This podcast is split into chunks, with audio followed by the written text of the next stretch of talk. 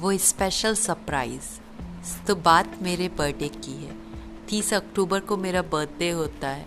हम और वो साथ में ऑफ़िस में काम करते थे। और मैं बैठी हुई थी।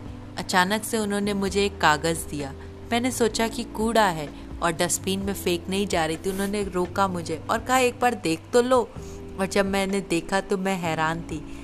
ताजमहल जाने की टिकट थी। आगरा जाने की टिकट थी। मैं बहुत खुश थी।